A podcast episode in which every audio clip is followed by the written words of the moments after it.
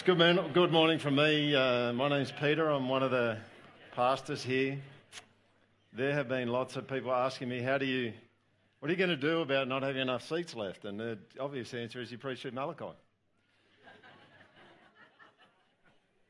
so uh, I expected to have the crowd from last week, but uh, you people have disappointed me already. Um, There are lots of things to be thankful about when it comes to Australia, right? Um, the, uh, the classic line that's used um, to describe Australia is we are the lucky country. We're the lucky country. There's the beaches, prosperity uh, of, our, uh, of our country, the culture, and the locally produced TV shows. That was a joke. this is like one of the worst TV shows going around, right? Married at First Sight. The 11th season just started. It's kind of like prearranged marriages, Western style. You get matched with someone by experts, you get married, then by the end of the show, you work out whether you want to stay married or not. Um, at, at, the, uh, at the wedding, you don't really make any vows. I don't know whether you've ever seen the vows that people make at these weddings. They're not really vows, they're kind of like uh, a short speech that says, I hope this turns into something. That's kind of what the vows kind of are, and, uh, and that's what you say to the other person. You say, I hope this works out. Uh, then you go on a honeymoon, you sleep with each other a whole bunch of times, you have awkward conversations, which you should have had before you got married, and then you decide whether you want to actually stay married or not. From the beginning, it's been billed as a social experiment. That's part of their, their marketing. Uh, can two people find love, be married, and live happily ever after. And although that is the official storyline that actually gets trotted out, it's been drowned out by another storyline. And it's a very familiar storyline that you see uh, in reality TV shows, and it's this one cheating. Cheating uh, in all forms, uh, physically, in terms of motivations, uh, for those who don't watch this show, that's the real storyline of MAFS is cheating. Um, who's going to turn on who? And it's not, as I said, it's not that much different to, to most reality TV shows. In the current season, there's a guy, and you can see him on the top right there, who um, is 39, and he's gone on the show to supposedly find love, but he's got a tourism business. And so there's very serious questions being asked about him, about what his intentions are. Does he actually, is he actually on there for the person that he's connected with, or he got connected with, or is he on there just to get some publicity for his tourism business? It's a cheating thing. It's a cheating storyline. And then there's another guy, and, that's the guy, the first small photo down underneath that, and he got stitched up, or, or set up, I should say, not stitched up. He got set up with a, uh, a man. So it's a same sex couple. And, and, what happens in the show is these guys are set up with one another, and then one of them bails on the whole ex- experiment um, before things even get going. And I, I'm not raising this to defend same sex marriage. I have something to say about that later. Uh, but I want you to see that the main storyline in this show actually isn't marriage. It's actually cheating. It's, it's not. It's not love. It just isn't love. Now, when you're a preacher, you get to have an opinion. And I'm going to give you my opinion. I hate this show. I think it's a disgraceful show. That shouldn't be on TV. I think it does so much violence to marriage. Uh, and if I was writing the Bible, and it's a good thing that I'm not, I would have a rule in the Bible that Christians shouldn't watch Married at First Sight. But here's the really sad thing that I find is that while I don't think this show is good in any way, I don't think that the way that it thinks about marriage is an anomaly. I don't, I don't think it's unusual. I, I actually think that the way that it talks about marriage is a logical extension of where we've gotten up to as a culture, isn't it? I mean, if, if marriage was a boxer in a ring, marriage in our culture has been on its last legs for a long time, hasn't it? It's been staggering around. It has taken so many blows. It's taken blows from domestic abuse, from divorce rates, from de facto relationships, from sexual promiscuity.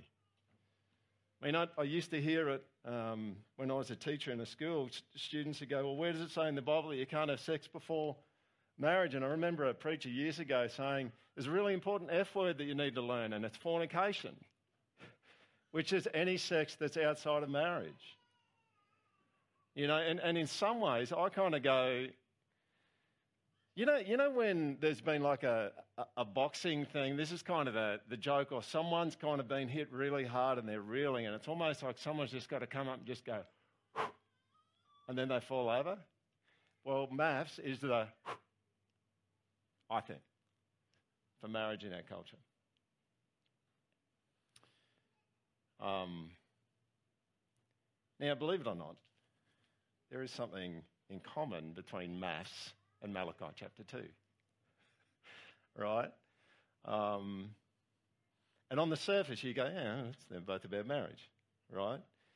Um, but I want to say to you, Malachi 2, the section that we read, we're, skipping the bit about priests, and priests got a good serve last week, so we're just going to skip that bit. The, um, the bit in Malachi 2 that looks like it's about marriage actually isn't about marriage ultimately, it's actually about loyalty. But the biblical word for it is faithfulness. That's what it is. And who knows? That loyalty is in very short supply these days, isn't it? I mean, the classic term uh, that gets thrown around is people flip on people. They flip on them. You know, it's like you, you hang with someone for a bit, and then when it's not working for you, it's like you just flip. Um, What's loyalty? Well, loyalty, according to the dictionary, here's one definition, is a faithfulness that is steadfast in the face of any temptation to renounce, desert, or betray. All right? Here's another way of putting loyalty loyalty or faithfulness is consistency of allegiance. That's what it is consistency of allegiance. Uh, I, I really like that. Another another word that comes out of the idea of faithfulness and unfaithfulness in Malachi chapter 2 is the word, word treacherous. You know, a treacherous person is an unfaithful person. A treacherous, something, when something's treacherous, there's, there's a hidden danger that you don't know about. That's what's going on there. Uh, you, you could talk about treacherous waters in, ter- in a boating sense. They are treacherous waters. What are you saying when, when you're saying they're treacherous waters? You're saying they, they look fine, but there's a hidden danger in underneath. We don't want to be people like that, do we? Is anyone with me on that? We don't want to be treacherous people. Here's the, um, the preamble for, um, for Malachi for this section uh, in Malachi chapter 2. Do we not all have one Father? Did not one God create us? Why do we profane the covenant of our ancestors by being unfaithful to one another? It's not talking about marriage, folks. It just isn't. Uh, there's one Father, there's one Creator, and people are being disloyal and unfaithful to each other. They're flipping on one another, they're cheating on one another. You know, when, when you turn on one another, when you are disloyal to one another, when you give your word in your marriage and your business dealings and you don't follow through on it and you flip on it, you're actually doing damage to the special relationship between God and his people. We don't want to be like that with each other, do we? And, and then Malachi goes on and gets really specific about loyalty in the context of marriage. And so today we're going to look at, we're going to look at three things um, first, first thing we're going to look at is, is getting married. The second thing is marriage. And the third thing is, is being married. Now, before I start, I just want you to know that I have thought a long and hard about this this week. And uh, you, you just cannot preach about something like this without raising up a whole bunch of things that go on. All right? Um, and I, I, just want you to know that by preaching about this, that for, for a bunch of you, uh, it's going to take you back to a failure point. All right? And if it doesn't take you back to a failure point, it's going to take you back to a pain point. You know, and, and probably as we go through, you're going to have moments where you go, Why do we have to talk about this? I shouldn't have come to church today. But I, I just I want to submit this to you. God has a way of taking us back to the pain and the failure points as part of the restorative work that He does. All right? And so I, am appealing to you to be patient and to listen, to listen to what God has to say today. Um, you know, Moses grew up in Pharaoh's household and then he killed an Egyptian and then he's in the wilderness for 40 years. He comes up to a bush that's burning, that's not being consumed, and it's God. And he tells Moses, You need to go back where?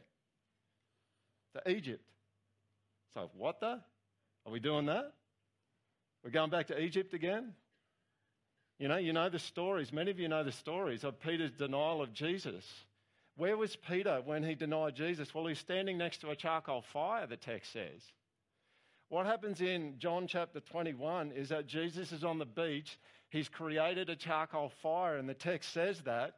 Peter's fishing. He gets out of the boat, comes to Jesus, and Jesus asks him how many times if he loves him. How many? Three.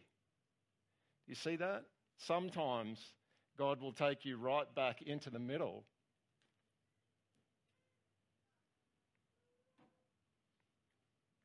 of a failure point, of a pain point to restore you. The other thing I would say is this this is my little couple of caveats. The other thing I would say is this um, what would be worse than me being clear about what Scripture teaches is for all of us to be unclear about this, these matters, wouldn't it? That would be worse. Because uh, we, we believe in a good God and we believe that what He says is truly good. And so I would just encourage you to, to listen to Him. Here's the first one getting married. Malachi 2, verse 11 Judah has been unfaithful. A detestable thing has been committed in Israel and in Jerusalem. Judah has desecrated the sanctuary the Lord loves by marrying women who worship a foreign God. Now, on the, on the surface, you look at this and you go, this is an interracial marriage problem. And interracial marriage was actually frowned upon um, for the Israelites. But I, I, want to be clear with you that this is not actually what's going on because there were interracial marriages that happened in the Old Testament that were okay. And one of them, a very a classic one, was between Ruth and Boaz. And Boaz was an Israelite and Ruth was, Ruth was a Moabitess. I mean, you may not have noticed, but when the Israelites come out of Egypt, a whole bunch of other peoples came out with the Israelites as well. And what it does, and in particular, Ruth and Boaz help us to understand what's going on here with with what Malachi is saying is, is, is, Malachi's emphasis isn't on the interracial nature of things, it's actually on someone who's got an allegiance to a false God. Now, Ruth had forsaken Chemosh to follow the Lord. We know this in Ruth chapter 1, verse 16. Ruth replied, Your people will be my people, and your God my God. The Israelites that came, sorry, the, the non Israelites that came out with Israel out of Egypt aligned themselves to the Lord. And, and there were ways and means to actually become part of Israel in some way. And, and if you're a bloke, you had to be pretty serious, you know, wink, wink, nudge, nudge, right? There were, there were just ways to do that. And so, so the issue here is, is, is not that Malachi is pointing out there's an interracial problem. The issue here is that these men in Israel are marrying women who worship a foreign God. Why is this an issue? Because what you're doing when you get married is you're becoming one flesh with someone who has a fundamentally different allegiance to you. What's the normal outcome? Well, we see it with Solomon, and Solomon got a lot of things wrong. Right? He was a really wise guy who was also really stupid, and you just need to know both of those things can run side by side with people, right? You can be really wise one moment and really dumb another moment, all right? But here's what's said about uh, King Solomon. As Solomon grew old, his wives turned his heart after other gods, and his heart was not fully devoted to the Lord his God as the heart of David his father had been. Now, I want you to notice something. There is a pragmatic reason why the Israelites weren't to marry someone who worshipped a foreign god. This is the pragmatic reason, is you get drawn away. But I want you to see something um, from Malachi chapter 2, verse 11. Is Malachi is not saying there's a pragmatic reason for not marrying a woman who worships a foreign god. There's an unfaithfulness to God reason for doing that. There's a disloyalty to God when you marry someone who worships a false God, a foreign God. How? Well, here's the bottom line. If you are joined to God and you become one flesh with someone who isn't, then in some way you are joining God with a false God. Now, Paul talks about this kind of thing in, uh, in Corinthians. You know, that it's a similar kind of vibe in 1 Corinthians 6, verse 15. Do you not know that your bodies are members of Christ himself? Shall I then take the members of Christ and unite them with a prostitute? He says, Never. You'd never do that. To be loyal to God is not to join yourself to someone who doesn't love him. This is what it was for the, the Israelites. So I want to bring it into our day because the obvious question is going to be um, can you marry a non Christian? All right? You know, it's, I mean, uh, on the surface, it's like, you know, are we only barred from marrying someone who worships a different God? Does it even carry over into the New Testament, or is this just an Old Testament Israelite kind of thing? And, and let me just start with this and say there is no such thing as a non religious person. Every single person is religious. Every single person worships unceasingly. You're always centering your life on something. Um, people who aren't Christians, if you're here today and you're not a Christian, you worship every bit as much as we do. You just worship a different God. You set her on something else, something's in the center for you, you serve it, you love it, you sacrifice for it. You're doing all the kinds of things that we aspire to do in the church, but it's just not God. It's an idol, it's not a true God. Um, and here's the bottom line if you're a Christian, if you're truly saved, one of the realities about you is your fundamental allegiance is to God. So even if you have moments where you go off and you worship other gods, the, the pattern in your life, the normative pattern in your life is to come back to the worship of God. That's normal.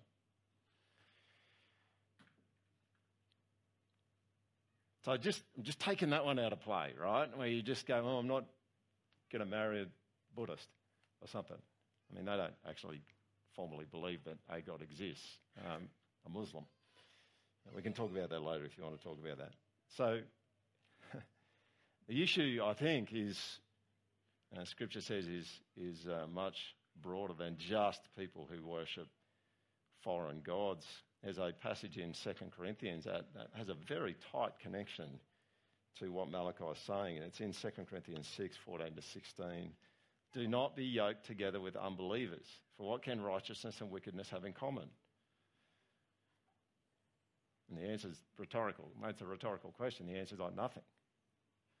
Or what fellowship can light have with darkness? Nothing. What harmony is there between Christ and Belial? Or what does a believer have in common with an unbeliever? What agreement is there between the temple of God and idols? For we are the temple of the living God. Now, I've heard people do all sorts of things with this passage, right? And they go, oh, it's not really talking about marriage. It could be talking about other relationships and arrangements that you have and all that sort of stuff right? And I don't, I don't, re- I just don't like the arguments. That's the bottom line. I think they're bad arguments, but I don't want to do that here because we just don't have enough time because I preach for long enough anyway, right? Anyway, give me an amen. Excellent. That was enthusiastic. But there is a section in 1 Corinthians 7 which makes it explicitly clear what I'm talking about, and we don't have to have a debate about it. And here it is here. It's about wives who have been widowed because their husbands have died. A woman is bound to her husband as long as he lives, but if her husband dies, she is free to marry anyone she wishes, but he must, read that out, belong to the Lord. Right? There it is. What's the rule? You don't marry someone who's not a Christian. It's bottom line. It's very straightforward, you know. And, and, like some of you might even come up to me and go, I, I, and I've had this before, right? I know someone who actually married a non Christian, you know, and I'm not even going to go into this, but God told them to him, like, dude, like, here's, here's the bottom line. Someone's going to come up to me and say, Yeah, didn't God tell Hosea to marry a prostitute? It's like, You're not playing the Hosea card on me, right? Probably one guy in the whole of human history gets to play that card, and it's already played. You don't have it. All right? You know, someone, people have said to me, someone's going to come up and they go, I knew someone who was a Christian, and then they married someone who wasn't a Christian, and then the, the non Christian became a Christian, and it all worked out. And I, I would say to you, it is so awesome that the person became a Christian without hesitation. But they were disobedient when they married them.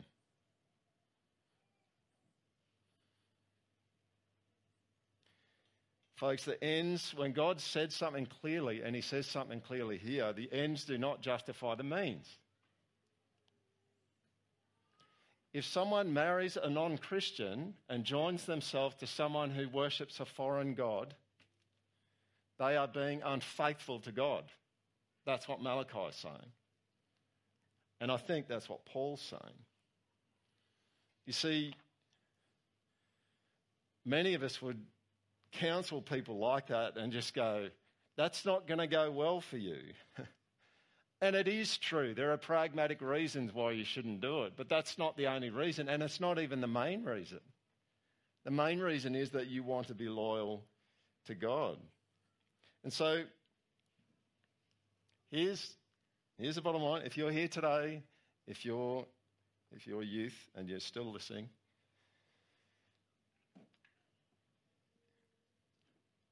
God has a direct and active interest in the person that you marry. Right? He's actively interested in that. And, and I, I do not mean God told me that I'm going to marry this person. Right? Um, I'll be patient with you, but underneath, um, I will be screaming if you come up and say things like that to me. All right? Do you know why? Because most of the people that have come up and said that to me didn't marry the person they said God told them to marry.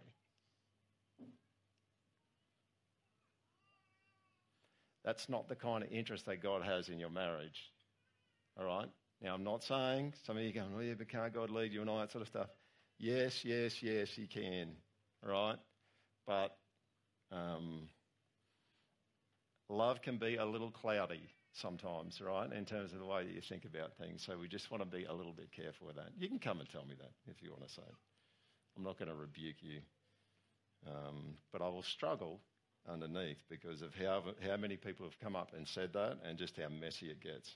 Here's the bottom line if you're a Christian, you should only marry another Christian. To do otherwise is disobedience and unfaithfulness to God. And here's the thing I'm not saying I am not saying that marrying another Christian guarantees that you're going to get a good marriage. I'm not saying that. That's a whole different conversation at that point. You're not going to be just fine just because you married a Christian. I've heard people say that before. It's like marry a Christian and it'll be okay. It's like, man, there is a whole, mu- a whole bunch more going on in marriage than just marrying someone who loves Jesus. But your starting point is not marrying a non Christian. That's your starting point. Uh, your starting point is marrying a Christian. Now, someone's going to say to me, and maybe even some of you who are single now, um, or youth are thinking, can you date a non Christian? Right? And I would say, why would you do that?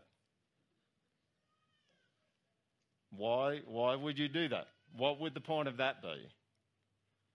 Why would you get on the on ramp to marriage if you're not going to go through with it? Doesn't make any sense. It just, to me, it seems like you're just putting yourself in a position where you're tempted to be disloyal to the Lord.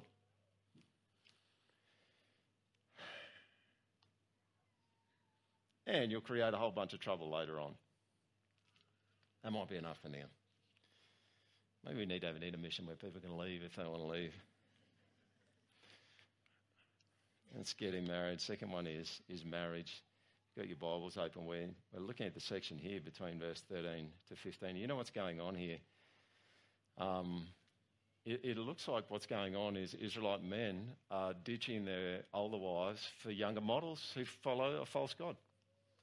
That's what it looks like. I mean, the, the phrase that keeps kind of popping up through this section is the wife of your youth. Uh, that's kind of the phrase.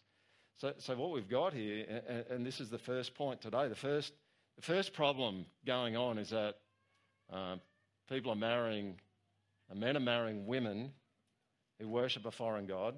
The second problem we've got is that they're ditching their older wives to marry women who are worshipping a foreign god. Um, the second problem is divorce. That's what it is. And uh, I, I challenge you to find a stronger passage in Scripture that speaks about divorce than this one.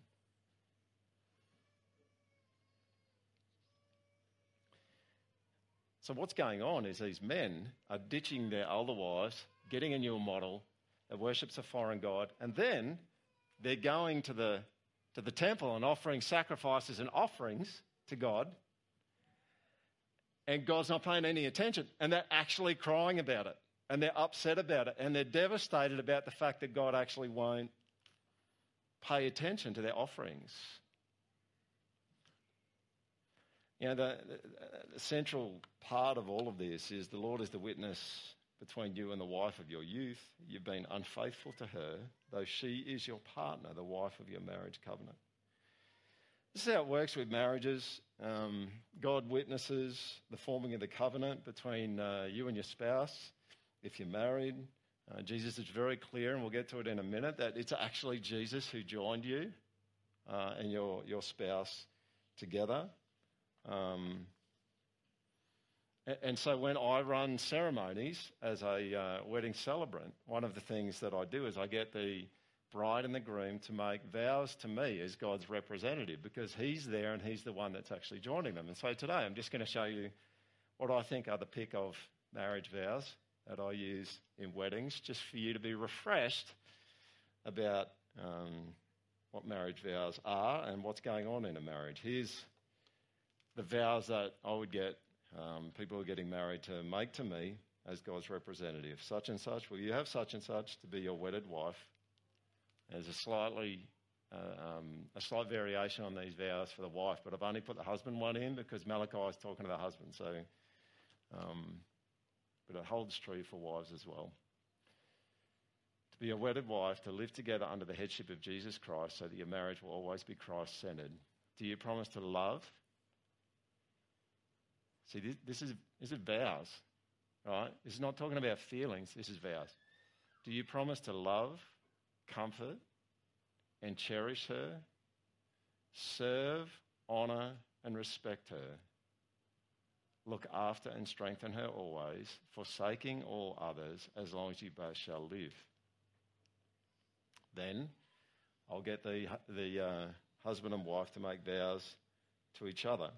This is um, one of the better ones, I think. In the presence of God and before all who are gathered here today, I, such and such, the husband, take you, such and such, the wife, to be my wife, to have and to hold from this day forward, for better or for worse, for richer or for poorer, in sickness and in health, to love and to cherish as long as we both shall live, acknowledging that it is God who unites us as one in the richness of his grace. I accept the responsibility to be the head of our home and to seek God's wisdom to establish His order in our home so that His blessing will bring the joy and peace of the Holy Spirit. I commit to recognizing and supporting God's calling on your life. This is my solemn vow and promise. I stand here and publicly declare that I love you. Now, that's a weighty thing, isn't it? That's a weighty thing. Um, we'll get to this a bit later, but a little later, not later, hopefully. Uh, how are you going with that if you're married? Now, I started with uh, with marriage at first sight, married at first sight. Um, you know, you know what that show tells you is that our culture doesn't really see it like this, right? Um, now, I, I've been involved with some people who have gone through separation and divorce, uh, quite a number of people. And I, I am well aware of how difficult it is. And I understand that no one does it for fun. All right? It is just not a fun thing to do. But there is a way that our culture gets a bit out of step with what God says about what marriage is. Right? And, and you kind of hear this sometimes, don't you? I mean, you've heard this. I've heard this. It's kind of like if your marriage is not working for you, then you can opt out. And it's just not the way that God thinks about it. There's a, um, a classic passage where um, some Pharisees came to Jesus to test him, and it was on this very point of divorce. Uh, they asked, Is it lawful for a man to divorce his wife for any and every reason? Jesus said, Haven't you read, he replied, that at the beginning the Creator made them male and female? That's important. And said, For this reason, a man will leave his father and mother and be united to his wife, and the two will become one flesh. So they are no longer two, but one flesh. Therefore, what God has joined together, let no one separate.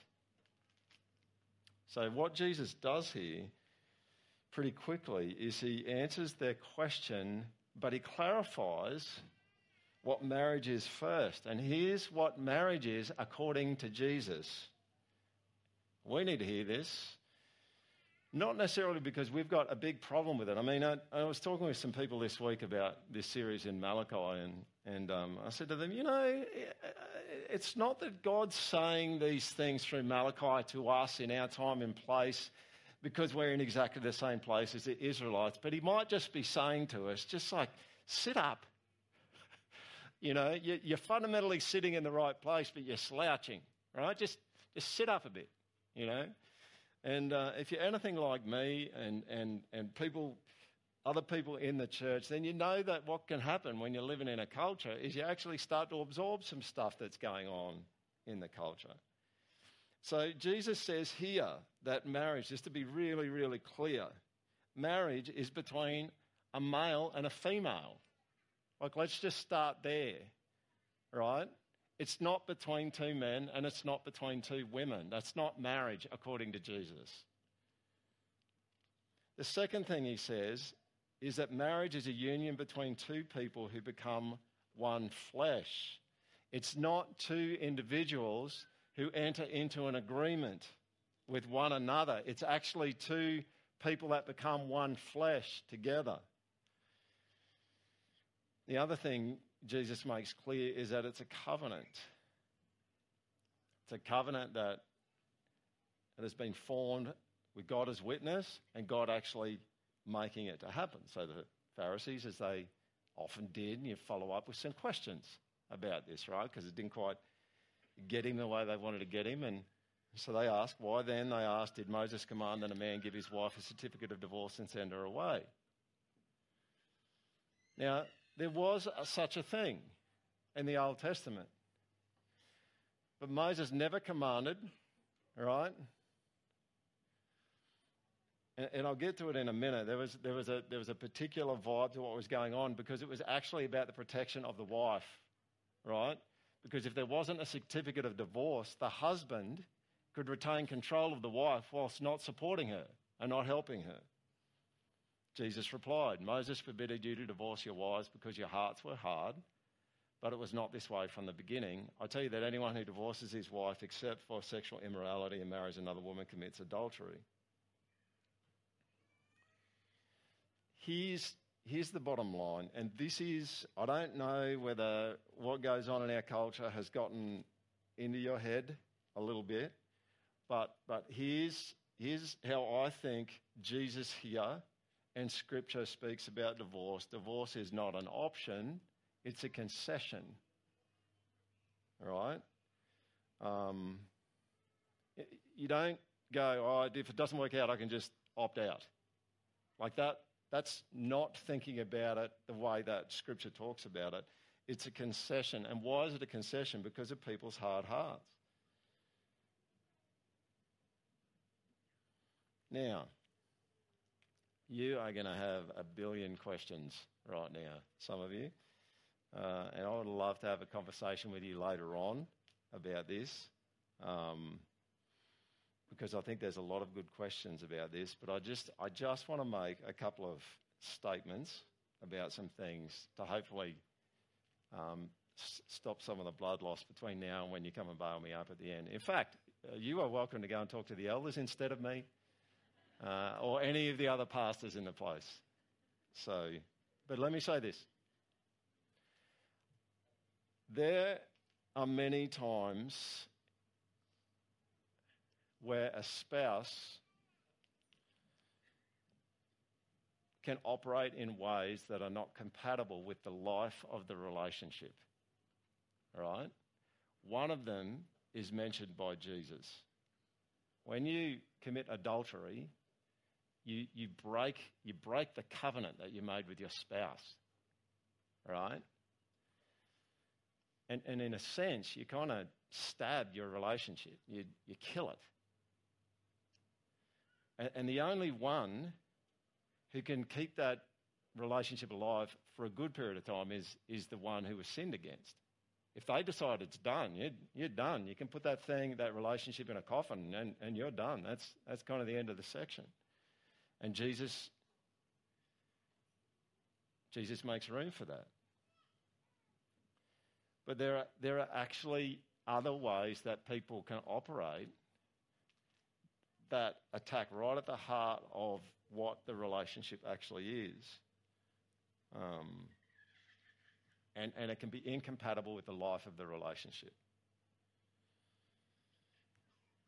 So I want to just say to you, without going into lots of details, uh, we actually do have a marriage and divorce paper uh, on our website, which you can go to and read about where we stand on things. But you just need to know, from my point of view, that there are actually other reasons why someone might separate or divorce other than sexual immorality. Now, having said that, I want you to know that the discussion about divorce and remarriage are actually two separate discussions that are connected to each other. So you just just be aware of that. Uh, there's a lot more to say about that, which I'm not going to go into, and I'm sure that you'd love me to right now. Does anyone anyone love me to digress for like 40 minutes? Because I'm not going to. You'll be disappointed. Um, sorry, I don't mean to be rude. Please come and talk with me. Talk with one of the elders. Um, read our position paper on it on our website. Um, it's a worthy discussion, just beyond today. So we're getting married. Uh, marriage, and here's where I want to finish being married. Want to address something that I think is can be quite an oversight in the church. And, and here's, here's the bottom line the church has done well, in a sense, with kind of hammering out the covenant of marriage and the importance of marriage and uh, where divorce kind of sits on that. And that's a good thing as far as it goes. But I'll tell you something, in my view, the church has not spoken even near to being close enough about what a healthy relationship looks like in a marriage. It's kind of like they bang on all the time about you've got to stay married, you've got to stay married because marriage is really, really important. And they don't bang on enough about what a healthy marriage relationship actually looks like, at least in my view. You know, you can have lots of dysfunctional marriages in the church, and the church doesn't always address them. That would be my observation. They don't always address the dysfunctionality of it. They kind of just stand there and say, you've got to stay married. And so what you end up with is you end up with a couple of people who legally are married, but they're functionally separated. That's actually what happens. And I just want to say to you that that is not what we're aiming for in this church. We are not aiming for that. We would not consider it a win, consider it a win to have two people stay legally married but functionally separated. That is, that is not what we're after. We want people to stay married and have a healthy marriage relationship. That's, that's what we want. You know, and I think if you look at Malachi chapter 2, you can actually see a couple of little indicators of what the nature of the relationship is meant to be between a husband and a wife. And so I just, I kind of want to finish this morning. My last point this morning is just finishing on what should it look like? What are we aiming for? Well, here's the first one. In verse 14, she, she's your partner. Now, I, I don't really like the term partner, right? Only because you have a business partner, you have a golfing partner, you could have a dancing partner. I don't think it actually says that much about much. It's, it's a pretty nondescript term. Uh, but you know, a lot of other translations translate the Hebrew word that the NIV translate as partner, they translate it as companion. And I'm down for companion. I'm down for companion big time. And you know what's interesting about the term, the Hebrew word here that's applied to marriage is nowhere else in the Old Testament is that word actually related to marriage. It's actually friendship everywhere else. It talks about friendship between people with shared interests. And, and what, what's Malachi doing? What's God doing through Malachi? I think what he's doing is he's saying, you know what your shared interest is? Your shared interest, the center of it is that you both love God. And then what do you do? You're companions, you're friends. So here's, here's a, few, uh, a few questions. Um, would you call your spouse your friend? Are they your friend?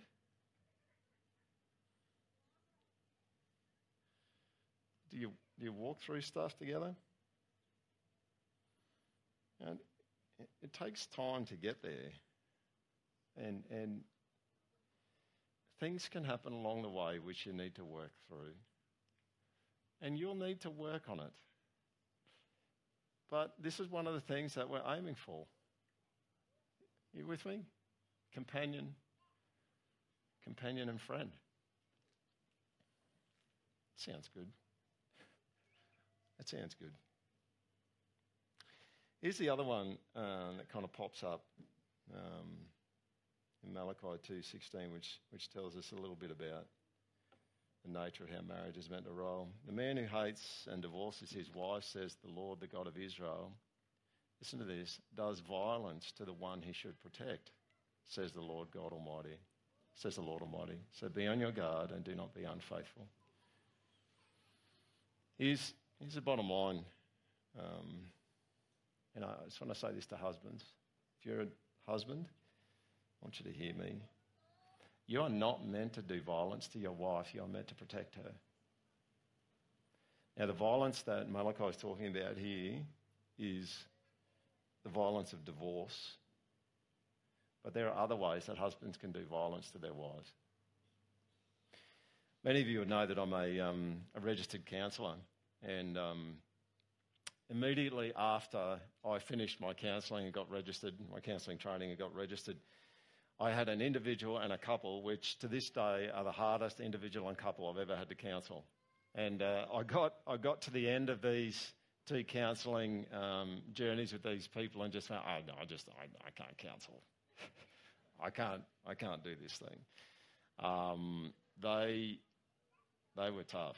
They were really tough. And, and I remember this particular day, the first couple that I had done marriage counselling with, um, you know, we'd had this, we, we were uh, renting some offices off another church in town, and, and we'd had this, I'd had this uh, marriage counselling session with this couple, and um, uh, the quickest way to, to put it um, was it, these, this couple was in such intense conflict with one another, you could go from everything being calm to an, an explosion in about 10 seconds.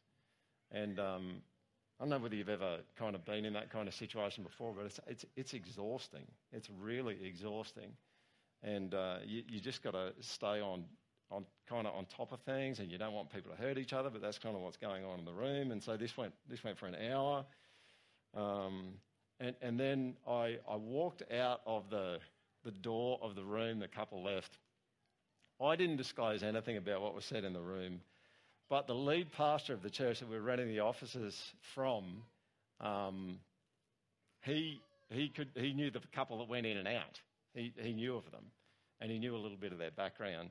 And I came out, I think I probably looked pretty disheveled at that point in time, just going, oh man, like I just need to, I don't know, lie in a salt bath or something for a while, or I don't know. Um, and, and he said something to me which has always stuck with me. he, he, he said this to me. He said, The only time that a man can blame someone else for his wife not flourishing is in the first two to three years of marriage. He said, at that time, he might, he might be able to blame her family or her father or someone else. But he said, once that time's gone, he said, the responsibility and the fault for that wife not flourishing is actually the husband.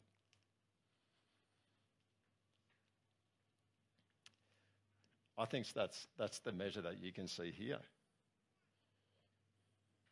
And I, I just want to say to you, husbands, today, you can tell when a wife is being well loved by her husband. You can tell. A husband is meant to protect his wife, not do violence to her by divorcing her. His love for her, when it's done well, will cause her to flourish. Now, stuff happens. I know that stuff happens. But let me ask you, husbands, a few questions.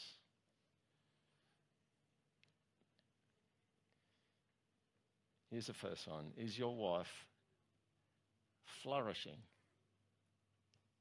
Is she? And here's husbands. Maybe you should ask her when you get home. And here's another one. If your wife isn't flourishing, husbands, why isn't she? Not? Are you doing violence to her when you should be protecting her?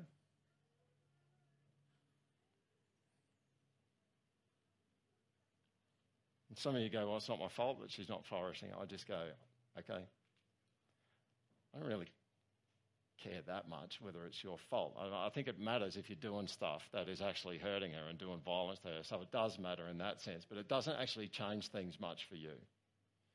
Because whether it's your fault that she's not flourishing or it's someone else's fault, it's still your responsibility. Do you hear me?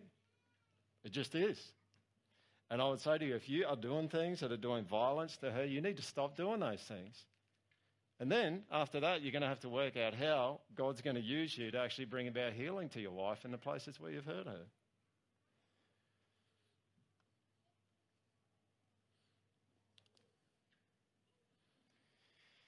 All right, I'm going to finish.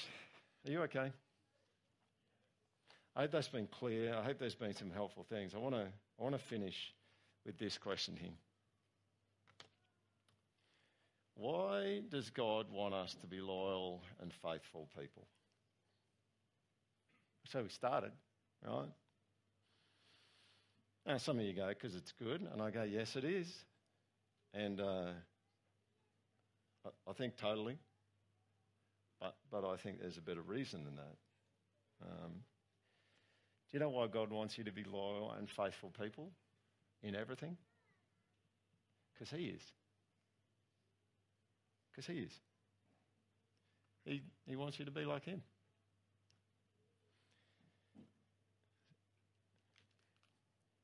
Here is a trustworthy saying If we died with Him, we will also live with Him. If we endure, we will also reign with Him.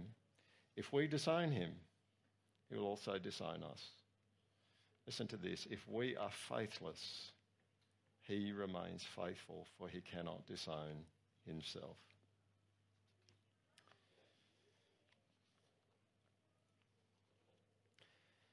Your instincts are right when you watch reality TV. Most people in our culture's instincts are right when they watch reality TV and they, and they watch this storyline of people who cheat, people who are disloyal. We have, we have names for people who do that, don't we? Like, here's, here's four low life, Uh, euphemistically, people say that is a dog act. a dog act is where you're disloyal, a backstabber. Now, this is one that doesn't get as much usage, but you probably would have heard of it before. You call saying that person's a rat. They're a rat. What, what are all these names communicating? I want you to hear me on this that it's less than truly human to be disloyal. That's what they say. And we all know it. That's why we call people lowlifes. That's why we say it's a dog act, because it's only something a dog would do. That's why we call people a rat. Folks, to be truly human is to be faithful and loyal, and we all know it, don't we? We all know it. Why? Because God's like it, and He's made us to be image bearers of His. We're meant to be like Him. That's what we're meant to be. And, and I'm not saying all of this because we're a chronically disloyal people. I'm just saying let's be even more loyal. let's be even more human. Let's not be rats or dogs or lowlifes. The world doesn't need any more of those. I wonder if the band could come up. I'll, uh, I'll pray and, uh, and we'll finish. Do you mind standing with me as I pray?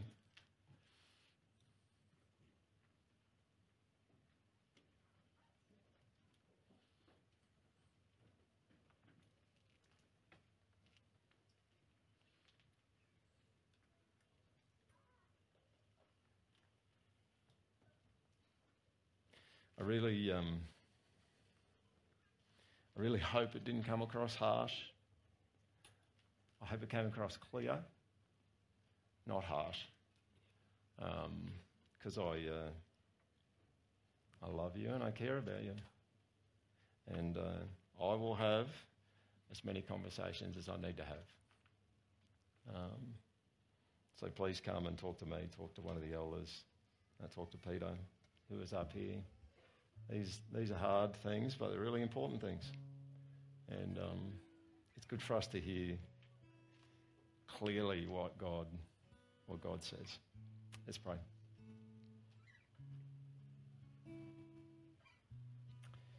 God, I want to start by um,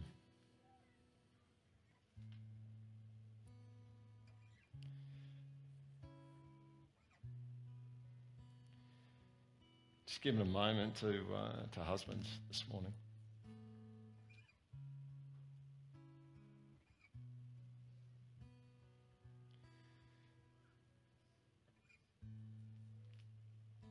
There's not one husband in this place who hasn't done violence to the one that they should protect.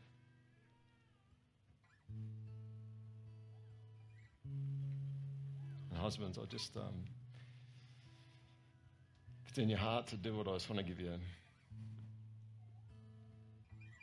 just 30 seconds to say, uh, say sorry to the Lord for that. Ask for His forgiveness. Ask for the restoration of your, lo- of your wife in the areas where you've done violence to her. Would you do that now?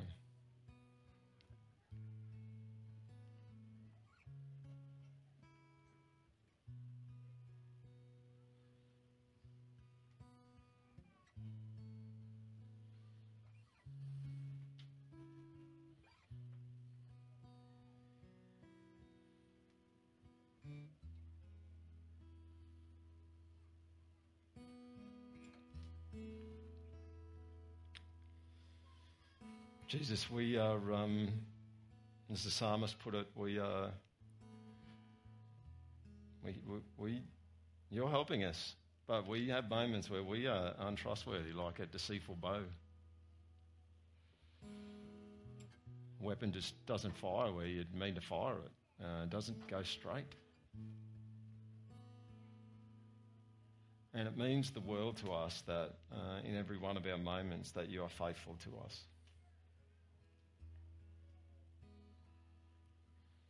And there's no one who teaches us more about how to be faithful than you. And we want to see it more clearly. We want to lay hold of it more deeply.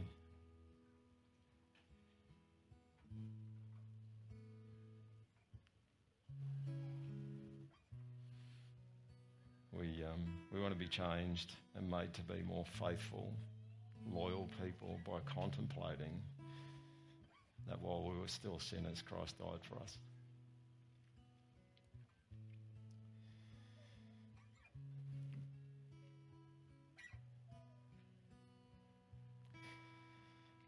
Amen.